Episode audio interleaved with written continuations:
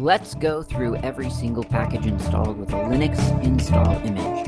I'm going through the software included with Slackware, but these are all open source applications and libraries, so whether you're running Slackware like me, or Fedora, Debian, BSD, or even Mac or Windows, you can probably download, install, and try these on your computer. So chances are, you'll be able to learn something from this podcast. Let's get started. First on the list is GNU Scientific Library, or GSL. I don't know a whole lot about this, just like GMP and GMM. Not really a maths person, but this seems really useful. There's quasi-random sequences, there's random distribution, statistics, histograms, differential equations, interpolation, sorting, permutations, vectors and matrices again.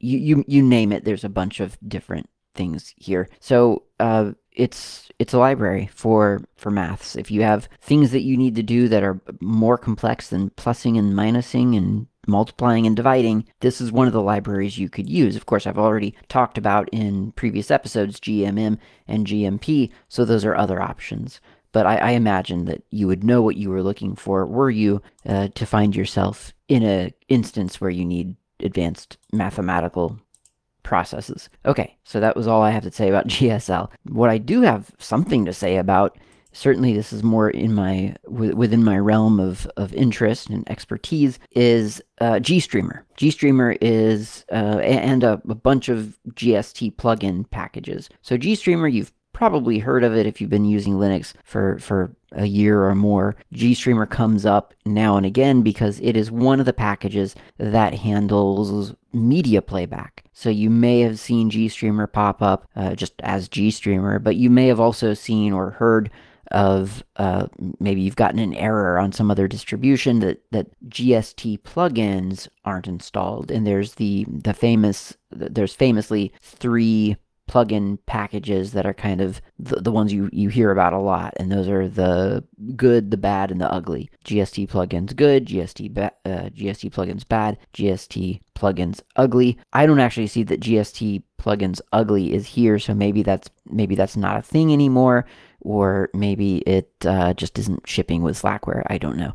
Didn't look that part up. But GST plugins are as the name implies, plugins for a modular system for GStreamer. So let's just talk about GStreamer first, and then we'll kind of briefly mention why there need to be plugins. So GStreamer is a multimedia library, and its job is to get media streams from a source of a stream being generated to what is called a sink, S-I-N-K, like a kitchen sink, the sink which consumes that data stream. I find this terminology confusing / baffling / obscure. I don't understand why those are the terms. I don't understand why a sink is a consumer of data, but I'm sure there is a logic to it. I'm sure someone had an idea, but the important thing to sort of understand here is that GStreamer is taking data, a stream of media from a thing that is producing that stream, and it is sending it to something that consumes or utilizes that stream, which is different than saying it's taking a data stream from, say, a file and playing it on your speakers, or playing it on your screen, because that's strictly speaking not what it's doing. GStreamer is taking the stream data and piping it to an application that wants to use that data for something. That something could be playback, it could be recording, it could be editing, could be any number of things, I guess, but mostly those three things that come to mind. Now, between those two destinations, those two places, the source and the sink, there can also be filters applied. In other words, on its way from a source to a sink, a stream could be modified. You could send it through a filter that removes all chroma values from the picture. and you just get black and white. Or you could send it through a filter that maximizes the volume, or raises the volume, applies a gain to the volume. So now you've got something louder, or something that takes the volume and then repeats, you know, takes a sample of the stream and then repeats that stream 0.25 seconds after the stream, again, after that has passed. So you've got like an echo effect and so on. You get the idea, a filter. So that's what GStreamer does. Source to sync with a filter in between. Now, the interesting thing about media files is that they have, or they can have, multiple streams in a file. Now, again, GStreamer isn't necessarily taking a media stream from a file. Quite possibly, it's taking a media stream from a webcam, a microphone, whatever. Something generating a stream, GStreamer can handle. But assuming, for simplicity's sake, we're taking it from a file. Files can have multiple streams all in one file, all in one bucket. It would be like someone handing you a sheet of paper and you look at it and it's nothing but letters and numbers and it's just a big jumble of data. But then they hand you a pair of red tinted glasses and you put those on and it filters out a bunch of the letters and you can now read the text. You may have seen that as a kid, you know, like when you have secret code cracking things, you have a bunch of nonsense, but then you put the special filters over your eyes and suddenly you put the filter over the letters and suddenly everything in red is filtered out because you're wearing red glasses, and so now you can read the other part. And then you take those red glasses off, you put blue glasses on, and now different letters have vanished and you can read a completely different set of text. That's kind of what's going on in media files, or it can go on in media files. The media file can have data that, if decoded by something that knows what to look for, so something with the red glasses on, would play sound. And then there could be other data that, for something with the blue glasses on, it would play video. Or you could have two sound streams, one for English and one for Italian, and then the video. And you could have yet another stream for subtitles, and so on. So you can cram all that data into the same file. It's just data, right? Like, all you have to do is send it to something that knows what to do with the data, and suddenly it all makes sense. So for that, GStreamer can construct pipelines. When it encounters separate streams in a file, or it's being fed separate streams from different devices, it can formulate the data stream from one place to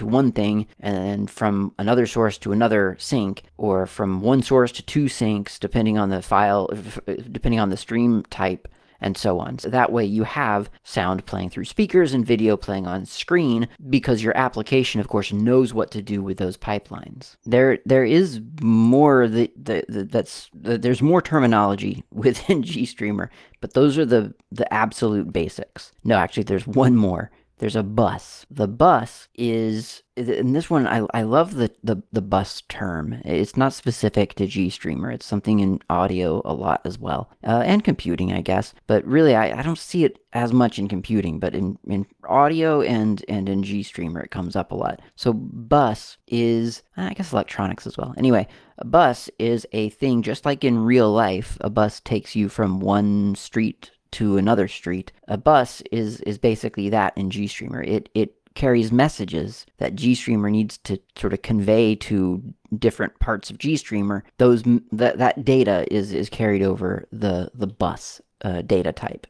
And that's sort of all we need to know for the real basics. So there's a great tutorial about GStreamer on the, I don't know what site this is, GStreamer probably, gstreamer.freedesktop.org. So it's a great tutorial. I highly recommend the whole series. It's really, really good. I mean, honestly, I think it's a good tutorial, even if you don't intend to. It kind of assumes that you're going to be programming in C, which I don't even think, I think this is a good tutorial, whether you're going to be programming in C, or even whether or not you're going to be programming in GStreamer. I feel like just running through this really helps you kind of internalize how all this digital media stuff might work. And it may not be exactly like this for everything, for all libraries, multimedia libraries. So some of it maybe wouldn't be useful, strictly speaking, if you were going to go program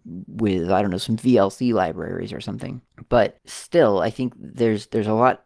There's enough, it's still dealing with multimedia. Some of the terminology, some of the functions, that might be different, but it still gives you a good idea of sort of the theory behind it all. So it is only like, I don't know, 30 lines, let's say, and I think it's worth it. So we're going to step through it real quick. So the first line is include, well, hash include less than bracket gst/gst.h greater than bracket. So this just includes the key file that is required to use the GST libraries, which is the big GST header file, and that is located in user include /gstream-1.0/gst/gst.h, obviously. And if you look at that, file, it is just a bunch of includes of other GST header files. So there's GST binary, GST buffer, GST caps, GST clock, GST control source.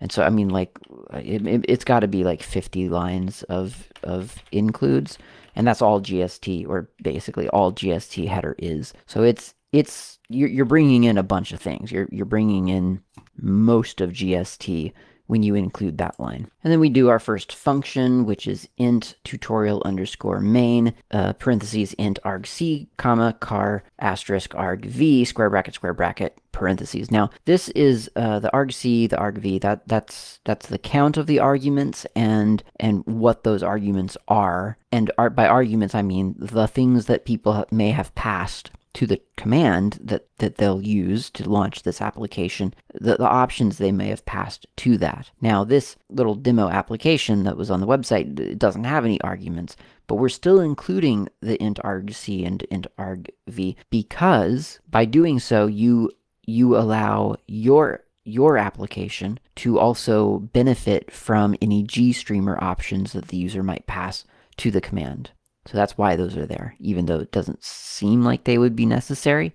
They aren't strictly, but if you put them there, then you can get GStreamer options for free. All right, curly brace, GST, so we're opening the function now. GST element, asterisk pipeline, semicolon, GST bus, asterisk bus, semicolon, GST message, asterisk message, semicolon. This is building, this is specifying the components of our, of GStreamer. We've got a pipeline, we got a bus, and we got a message. We got the GST message subsystem that we can utilize for like error messages and so on. All right, next is probably the most important line of the application, is what the website calls it. It says this is the reason the tutorial exists practically. It's GST_init, parentheses, ampersand argc, comma, ampersand argv, close parentheses, close semicolon. So GST init is the thing that auto magically sort of creates the pipeline, like the map from the source to the sink. GST init is the thing that builds that for you, which is kind of a big deal, because otherwise you would have to figure that out. And one of the real benefits of GStreamer is that you don't have to figure that out. Your user can set their application to play sound on their speaker, and when they start GStreamer playing the video through their application, everything just works. It gets, the stream is directed and conveyed correctly to the application. The application sends it to their speaker. Everything's fine. So that's GST_init. It's a big function, and we didn't have to do any thinking about it whatsoever. So we're 8 lines into this application so far, or this code so far. Pipeline equals GST_parse_launch, parentheses, quote, playbin, playbin, that's like play binary, URI equals, and in this case they just use a Sintel trailer. So from the Blender group, https://gstreamer.freedesktop.org/data/media/Sintel_trailer-480p.webm, close quote, comma, null, close parentheses, close semicolon. So again, for free, you don't have to worry about the networking. You don't have to do anything. All you're saying is play this binary stream from this location, and you're handing it a networked location, an SSL network location, and it, believe it or not, it just works. So this is a big deal. All right, so line, depending on how we break things down, this would be line 10, gst_element_set_state, parentheses, pipeline, comma, gst_state_playing, close parentheses, close semicolon. So you can kind of probably figure that it's going to autoplay, right? Because we're setting the state of the GST element to playing. So when we've gotten our pipeline up, then play. Next is bus equals gst_element_get_bus, parentheses, pipeline, close parentheses, semicolon. Message equals gst_bus_timed_pop_filtered, parentheses, bus, comma, gst_clock_time_none, comma, gst_message_error, pipe, gst_message_EOS, that's end of stream, parentheses, semicolon. So we're waiting for either something to error out or something to end the stream. There are better ways to do error messages, and under the circumstances, I'd almost be inclined to just skip over it, but they do have one, and I'll just read it really quick. It's if, parentheses, gst_message_type, parentheses, message equals gst_message error, then, or rather curly brace, g_error, that's a glib function, parentheses, quote, an error occurred, rerun with, or is g_, is glib, an error occurred, rerun with gst debug, blah, blah, blah, close parentheses, semicolon, close bracket. So there's an error message. There are better ways to handle that, obviously, rather than just sending an error to the user. But for this demo, that's the easiest way to have an error response. Okay, so we've only got about 10 more lines to go, maybe, and they're short ones. So now we're assuming at this point that the stream is over. So when we're done with everything, we can do gst_message_unref, parentheses, msg, close parentheses, semicolon, freeing that up, gst_object_unref, parentheses, bus, close parentheses, semicolon, gst_element_set_state, parentheses, pipeline, comma, gst_state_null, close parentheses, semicolon. So we are saying that the stream is set, the state is null now. gst_object_unref, pipeline, semicolon, return 0, semicolon, close curly brace. And that's it. That's the function. That's the main function of this application, and then really the only thing left to do are the three final lines, which is just int space main space, again, int argc char argv, open the function with a curly brace, return tutorial_main. That's of course the function that we just closed, right? That's the function, argc comma argv, and then close int main, and that's it. It's about 27 lines of code. Now if I go back to the folder where this lives, you can try to compile this. Don't try this because it won't work. You can try to compile it as one might normally try to compile something, gcc basic tutorial.c, and then hit return, and it'll fail. It won't find gst, gsth. So you might think, well, I'll just include gst.h then. I'll specify where that is. You do -usr/usr/include/gstreamer-1.0/gst. Well, that wouldn't work either, because then gst.h can't find gst/gstconfig or glibconfig or something like that, or compat.h. In short, you'll spend an hour trying to compile this thing, and it won't compile, and then you'll realize that you haven't followed instructions. So it does say compile, but it says compile as described in installing on Linux. If you go read installing on Linux, at the bottom of that, of how to install GStreamer, there's a note about issuing this specific command, package config, and if you don't do that, then you have to do it in your compile command, and for whatever reason, by default, it will not compile correctly. But if you reference that package config command in your compiling, command, then you're fine. I don't understand why that's necessary, because like I say, I tried the package config command and I thought that it worked, or rather I thought that it was reporting things that made sense, but apparently not. So the thing that you need to do is gcc space basic tutorial.c, or whatever you called it. I just called mine basic.c -o, and I'll just call it my player dot, or no, just my player is what I'll call it. And then $$ pkg config -- c flags -- libs gstreamer -1.0 () Do that, and it compiles really, really fast. I mean, it's a really, really simple application. What, 27 lines or something I said, and it doesn't have anything. I mean, it's yeah, it's you'll see. So then if I do my player, then Sintel starts playing straight off of the internet. It's really crazy. You're just streaming right off the internet, just instantly, right there. I mean, granted, the player that you've just written is a really complex way to watch a trailer, but it works, and it works exactly as expected, and it's playing over the correct speakers, and it's playing on your screen, and it's just, it's amazing. So that is the GStreamer tutorial from Free Desktop. And that's just the hello world. So there's a lot more to GStreamer tutorials, well worth doing. GST plugins, of which there are several. There's bad, there's base, there's good, there's libav. I think that's all the ones included in Slackware. Yeah, it is.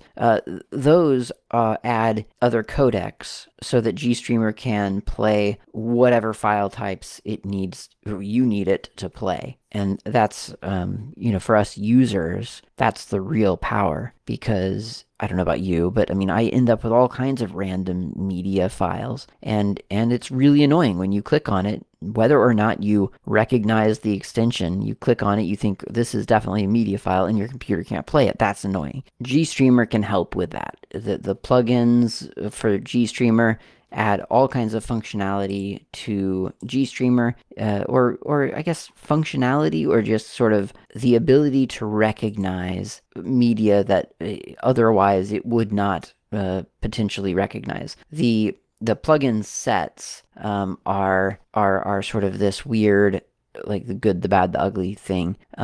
The reason for that is, like, the base is they're well-groomed and well-maintained collection of GStreamer plugins and elements, spanning the range of possible types of elements one would want to write for GStreamer. That's a weird sentence. It also contains helper libraries and base classes useful for writing for new elements. So you've got your video and audio decoders, you've got encoders, and several filters, apparently. So if you do want to turn something black and white or something, then you can do that, which is nice. I mean, flexibility is great. The good package has plugins that have been judged to be of good quality, correct functionality, a good license, so they're like LGPL for the plugin code, LPGL or LPGL compatible for supporting library. That's the good package. And then there's the bad, in this case, bad-free. So these are GStreamer bad plugins is a set of plugins that aren't tested well enough, or the code is not of good enough quality enough.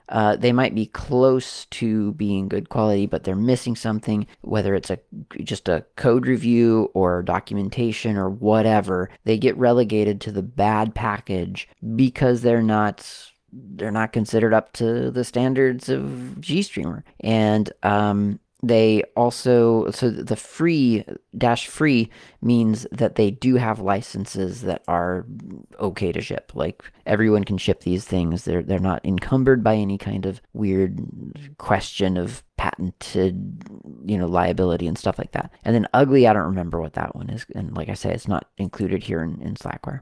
There's also libav, which contains one plugin with a set of elements using the FFmpeg or libav library code. It contains many popular decoders and encoders. So that's kind of interesting. It's just like literally one set of it's a plugin for one thing, but I imagine that one thing gives it a heck of a lot. FFmpeg is a really, really powerful library, or rather libav, I guess is, or a codec, whatever it is.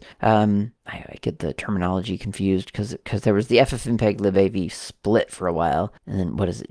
Is it just AV codec? Yeah, that must be what I'm thinking of. Either way, it's a really powerful set of libraries. So I guess probably that one's a really important one to have.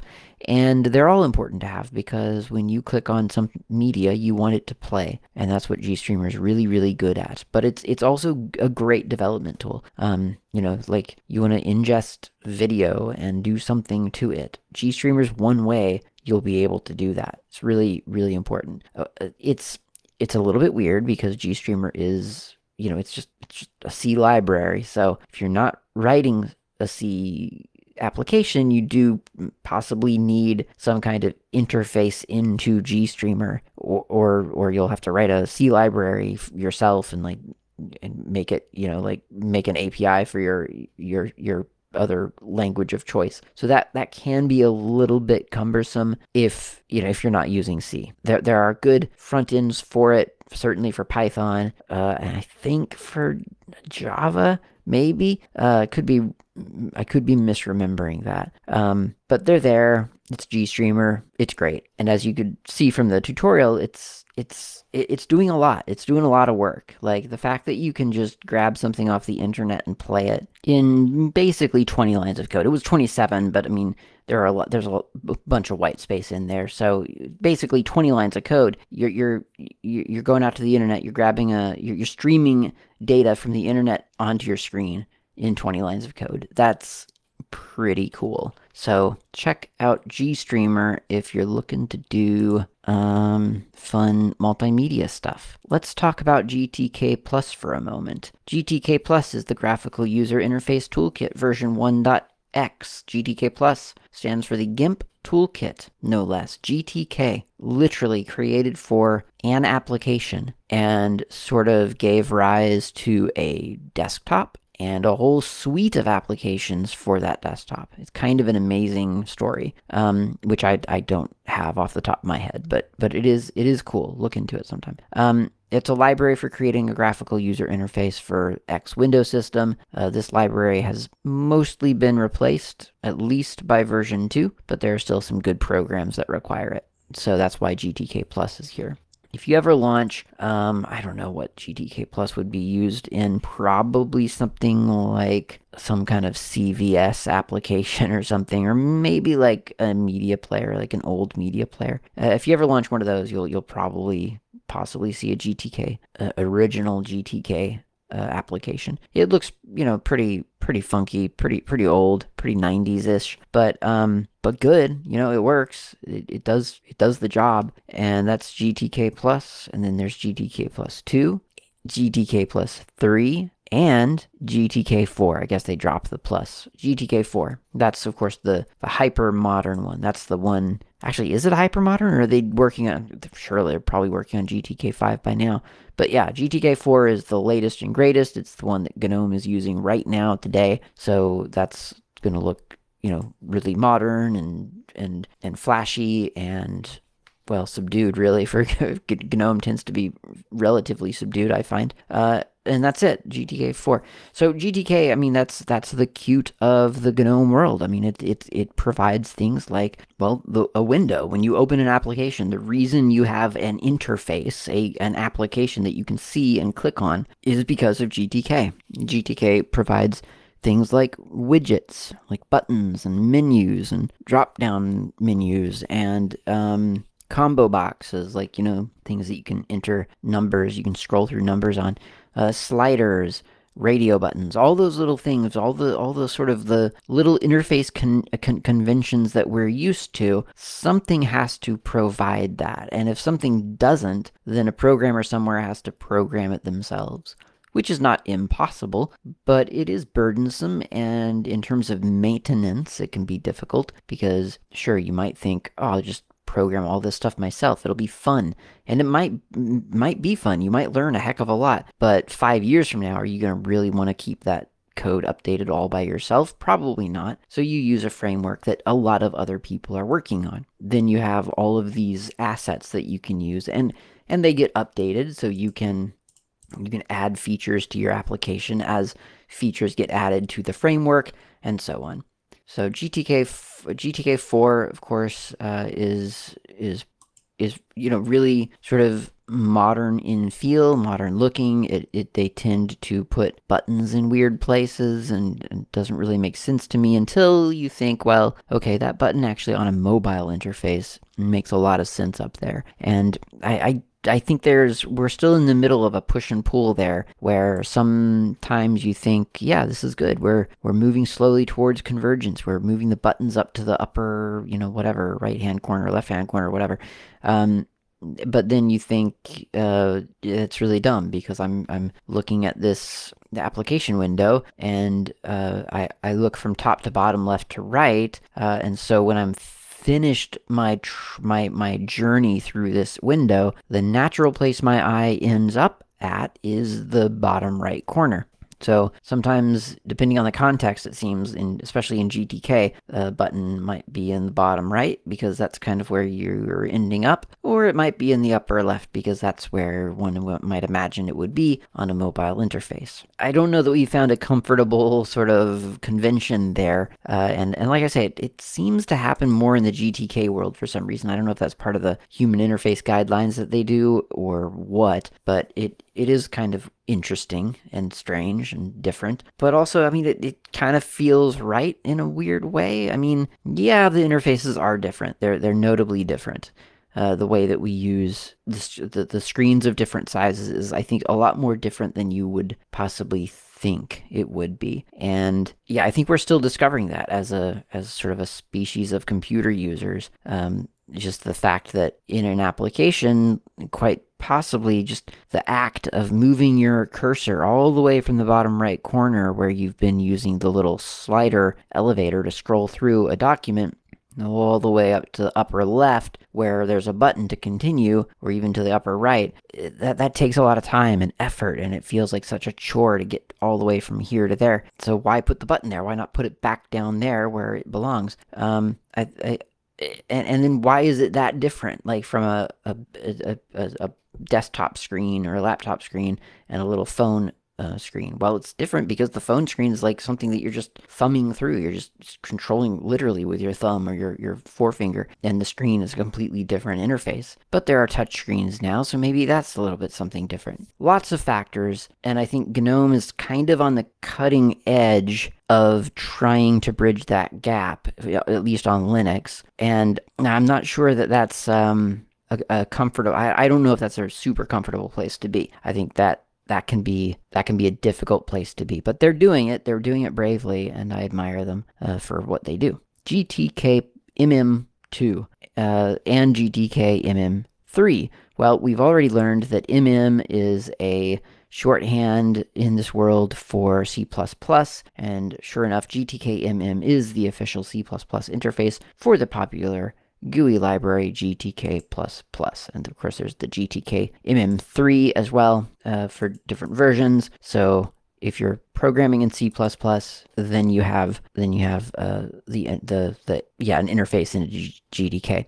So I think there's probably a question of why you would choose C++ when you've got all the glib libraries behind C. And I mean, there are lots of reasons, there are lots of features within C++ that might make you choose C++ over C, but I'm wondering if the reason there is such an emphasis on C for GNOME, I mean, aside from legacy, is just because of all the glib features that they have and the gobject stuff. I mean, they've really developed C into a different feeling language than, just pure C. And I don't know. I don't know. I mean, I've never really given GTK much of a thought, to be honest. This is the most I've thought about it, just going through these library files. So yeah, I'm not sure. I wonder how many people are using C++ with the GNOME, libraries. I don't know. I don't know. Okay, next up is GTK Source View. This is a framework for source code editing. It's a portable C library that extends the standard GTK+ framework for multi-line text editing. So this is a little bit like, what is it? K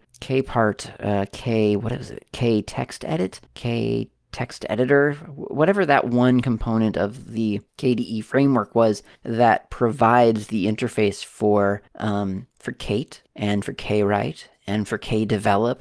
You know, that there's that widget, right? That just does it all. And once you know that it exists, you start seeing it in a bunch of different KDE applications, and you're just like, oh, I know that interface. That's the Kate interface. I think it might even be called the Kate part. I could be, but didn't they like break that out? I think they broke that out. Either way, that's what this is, except it's in the GNOME world. It's the GTK Source View library. So you could use that. You could crank out a text editor relatively quickly with GTK Source View. And the advantage there is just like with Kate, the Kate library thing.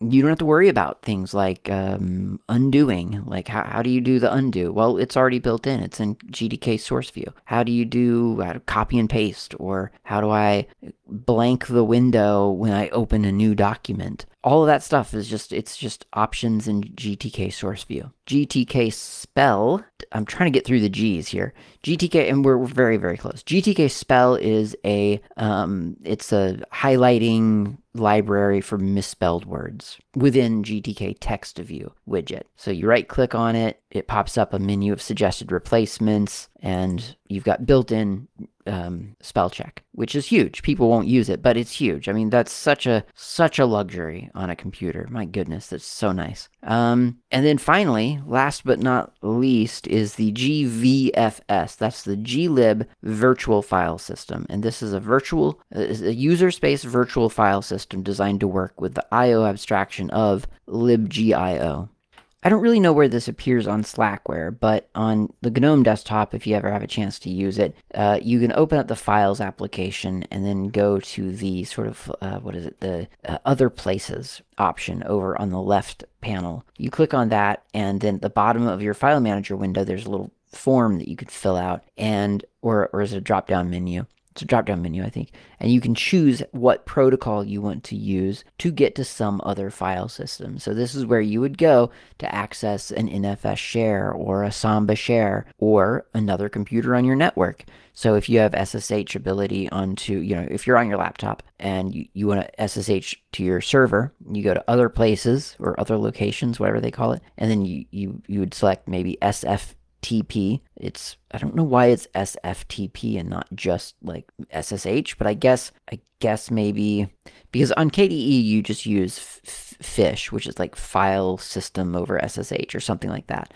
But I guess, or at least you did. Do you just use? I think either way, I think it's technically using FISH on the back end. But on GNOME, yeah, you just use SFTP.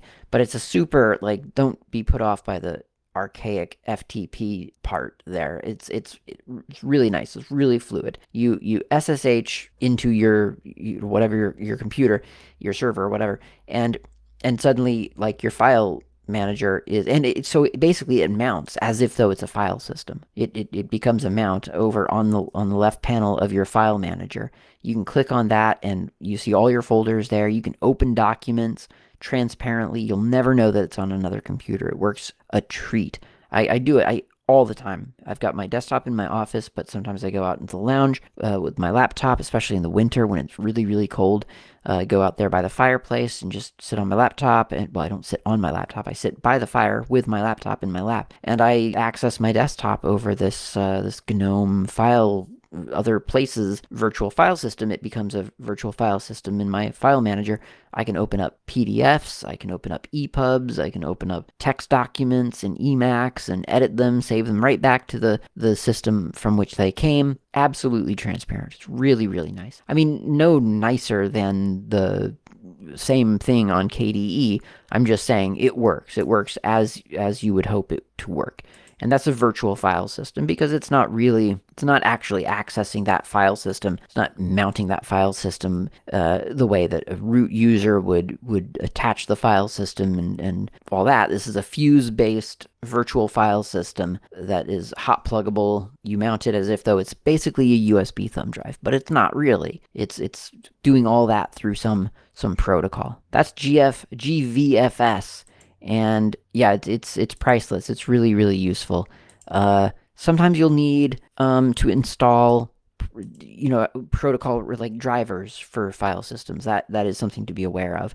Haven't had to do it on Slackware, but on other things, sometimes a driver for a file system won't be compiled into your kernel, won't be loaded, whatever. You might have to install it. So if you ever get an error on another distro related to that, it's probably the file system driver. Otherwise, GVFS is, really, really nice, really useful.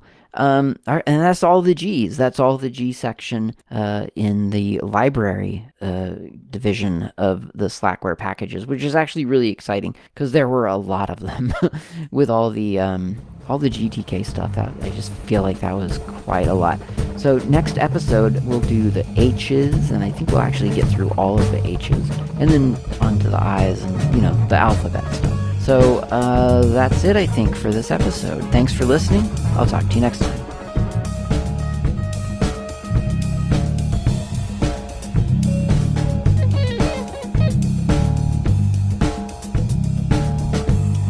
Thanks for listening. My name's Klaatu. You can reach me anytime over email with feedback or comments, tips, or just to say hi. My email address is klaatu@slackermedia.info. You can also reach me on the Mastodon network, not Klaatu, at mastodon.xyz. The show's intro and outro music is by Fat Chance Lester. You can find their music on bandcamp.com or on gnuWorldOrder.info. In the archive, you'll find a music directory containing the album from which this music has been extracted.